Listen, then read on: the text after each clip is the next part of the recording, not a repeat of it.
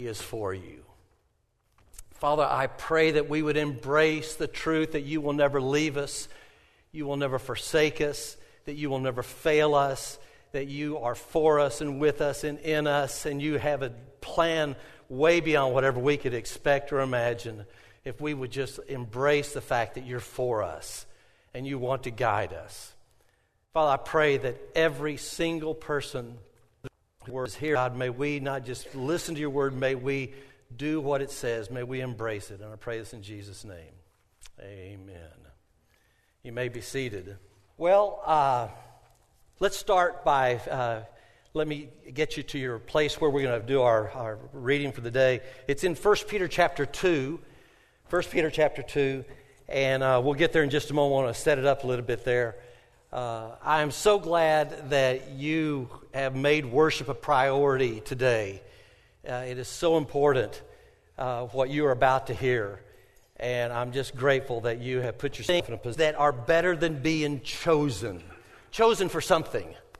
I mean, stop and think about it. When you are chosen, someone has noticed you and they have set you apart and they see you, they value you, they have something that they want you to do, and there's just something about being chosen. Whether or not you accept the, the, the, the offer, but being chosen is just awesome. Uh, almost 20 years ago, I was chosen by New Cove to come and be part of the church staff and to lead New Cove. And there's something about knowing, and of course, this is where pride comes in, knowing that there were other people that were looking at and they chose. Honored that out of how many hundreds and hundreds that I was chosen.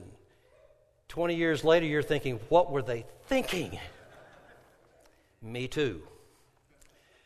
Uh, I want to talk about being chosen today. But here's what I want us to do. Usually we kind of set things up and then I ask you to buy in at the very end. What I want to do today is change things up, and for the next 23 minutes, I want you to buy into what you hear. Don't think about all of the all the ifs and the buts and all the things you think, yeah, but what about this and what about that and all the exceptions. I want you to buy in who's listening to my voice. It is true, it is true, and you buy in and you go, yes, count me in, count me in, count me in you're, you're, you're waiting for me to say sick 'em, and you're ready to go. So, for the next 23 minutes, I want you to think in terms of I'm buying in, I believe it's true. And in the last two minutes, you can rethink and decide if you really buy in to what I'm talking about. So, let me ask you a question. Now that you have bought in, what could be a greater, higher honor than to be chosen for the most important renewal project in the universe, the redemption of those around you? Higher honor than to be chosen for the most important renewal project in the universe.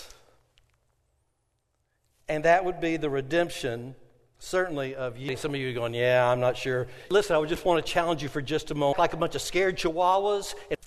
What I want to talk about is, are you to buy into, is what project in the universe. Our, our founding pastor, if you're not dead, you're not done. That God called you for a very specific task. And He did not call you just to wait until He returns so that you can just go and spend eternity in heaven, which will happen if you put your hope and trust in Christ. But there's a reason He left us here on this earth. And I want you to remind you, we'll pick up where we left off last week, is that Jesus, when He said, Upon this rock, upon the fact that Jesus is the way, upon this rock, remember where He stated that. He didn't state it in Capernaum. He didn't state it in a synagogue. He stated it in Caesarea Philippi. And where he was standing, he was standing right in the middle, and he said, I'm establishing my church right here where the worship of Pan goes on, where they worship Caesar, where Zeus is being worshiped, where all these idols are being worshiped. He planted his church and said, I'm going to have you stand right here, and upon this rock of Jesus is our hope. He's the one where we put our genuine faith in him This is where I'm establishing the church, and the gates of hell or the gates of current culture will not destroy it. We do not need to be afraid of changing culture. We have been brought here to be cultural change agents by turning people to Jesus purpose. As Jesus defined it, our task is to bring heaven's viewpoint in hell's society. Or another way to put it, begin at home, begin over in everything that we do. Together, speaking of followers of Jesus, that wherever are to reflect the value it is, and as changing as it is, our job is to reflect the values of heaven. May up what's going on up there happen down here. So, how do we do this? Here's how. Instead of trying to fill our lives with all that we want, which is what society says it's about you. Do what you want, when you want, however much you want, because you are just one, one instance away from being offended, and no one should be offended. Everybody should have all everything they particulars to add eternal value to the lives of those around us. Instead of demanding our rights, we point people to Jesus. We bring a, a reflection of the values of heaven. Because here's what I want us to make sure we understand is that the earlier followers of Jesus, they didn't attend church, they were the church. And so this calls for us wherever we go that we are the church, and it's all about engagement. You will hear that word over and over and over again faith. That we are engaged in living out our faith. And what is that faith? It's a genuine faith, which we're going to talk about. So before we get to 1 Peter, let me just once again ask what could be a greater and higher honor than to be chosen for the most important renewal project in the universe? That is what you and I have been called to do. Jeremiah 1 5 says, Before I formed you in the part, I appointed you as a prophet to the nations. Before Jeremiah was even conceived, God already had a plan for him. Psalm 139 Your eyes saw my unformed body. The word is, in the Hebrew, we get the word embryo from that. But listen to this all the day appointed you to go and to bear fruit. Name. Stop and think. Now remember, plan your exist foundation of the earth. Think about how important you really are that before the foundation of the earth, before earth was even formed, you were in the thought of God, thoughts of God, and He had a plan for every single one of you. You ought to be blown away. You who who could find a greater, higher honor than to be chosen for the most important renewal project in the universe? You have been chosen. You have been pre picked out by God to make a difference, to carry people towards genuine faith in Jesus Christ. When it says, I appointed you, it means He's assigned us for a specific task. How has God made me? How am I powerful? How has God, well, look at my background, look at all the things around me. Where has God placed me? Because He has a specific task planned for me because before I was even conceived, I was in the thought of God before the foundation of the earth. He had plans for me, and this is huge, and I need to embrace that plan you and I are part of a brilliant plan. Long before the start of the planet Earth, eh, our plan was way before that, and it continues today. God's heart was to choose you before the foundation of the world. He knew you before He made you and assigned you a, pa- a task. If I had a mic, I would estimate why God has you where He has you. What an honor what an honor and a privilege to be called to be a part of God's eternal plan, contact with the next concentric circle. It's not only your redemption, but you're not done. Friend, don't underestimate vision. What an honor. And I'm stating it again and again because I want you to get it. That vision of God's heart for all humanity is to experience genuine faith. So, if it is all, if everything rises and falls on genuine faith, then what does genuine faith look like? That's in our passage in 1 Peter. So let's look at 1 Peter chapter 2 verse 9.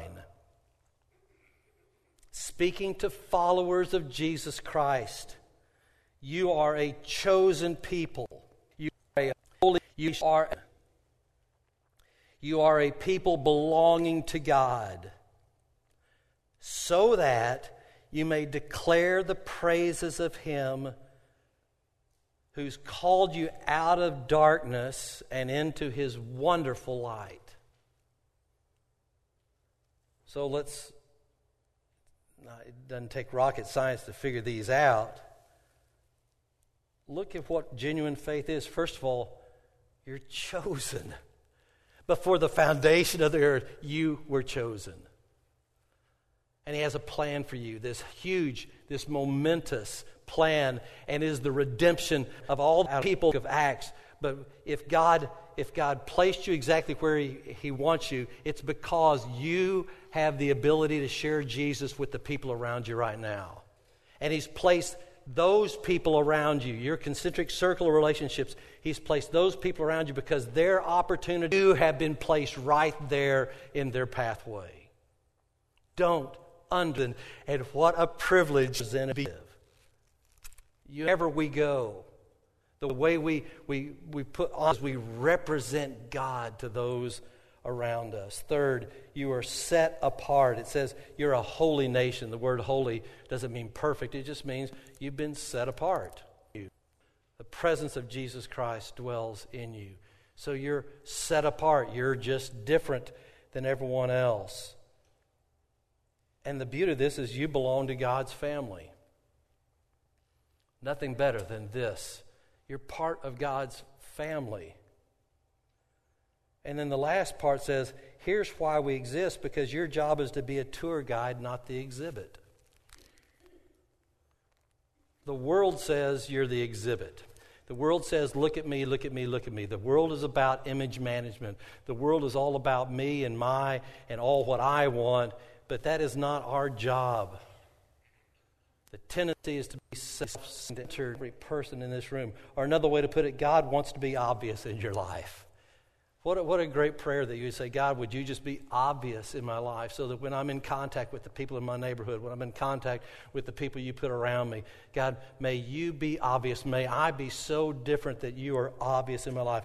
God wants you to make him obvious to others. Paul. And why? Because we want to change our faith, the one who has a plan for Christ person I've encountered with a.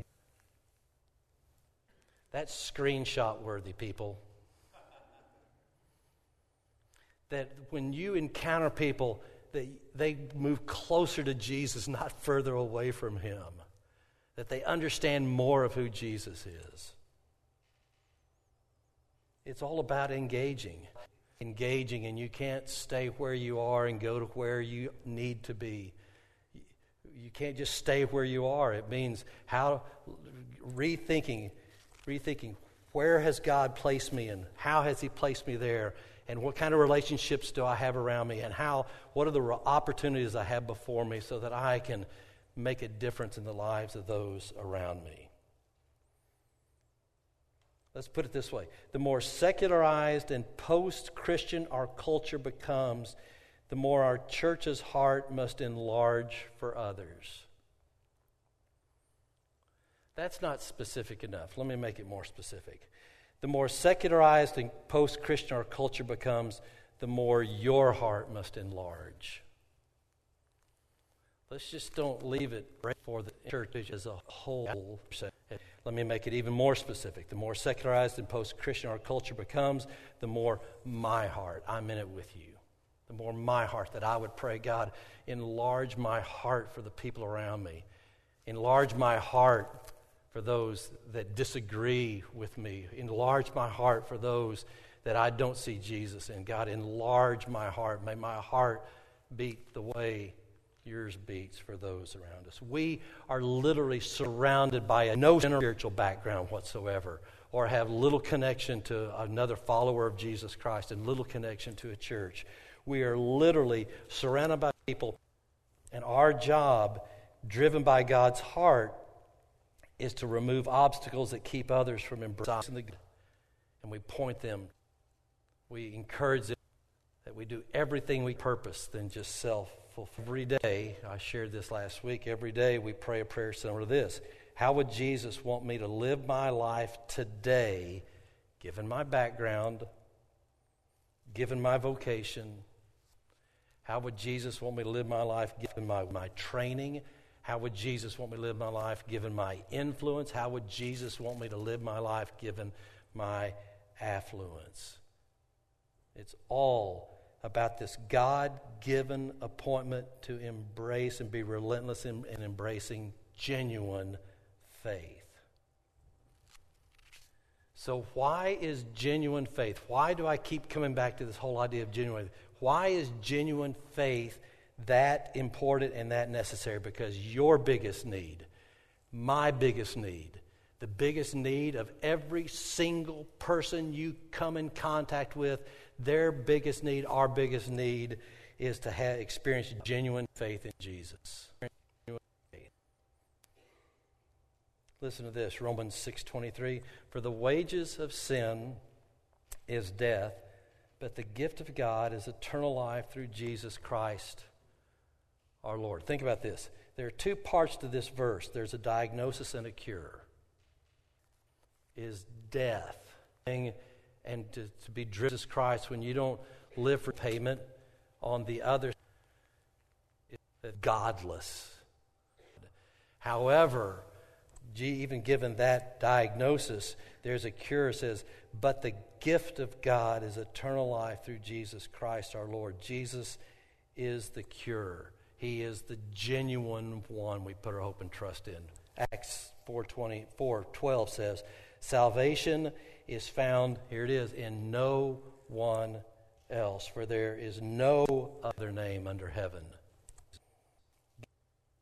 If you did our Bible reading uh, dangerous prayers in the YouVersion, And if you subscribe to YouVersion and you've not done dangerous prayers, let me encourage you to do it. It, it will it'll disrupt you in a good way. Here's one part of it from this week's reading. Instead of coming to Him for a safer, easier, stress free lifestyle, the Son of God challenges us to risk loving others more than ourselves. Instead of indulging our daily desires, He calls us to deny them for something, to pick up our crosses daily, and to follow His example. You see, if Jesus was right, if Jesus is right, our current culture is in desperate need of Him.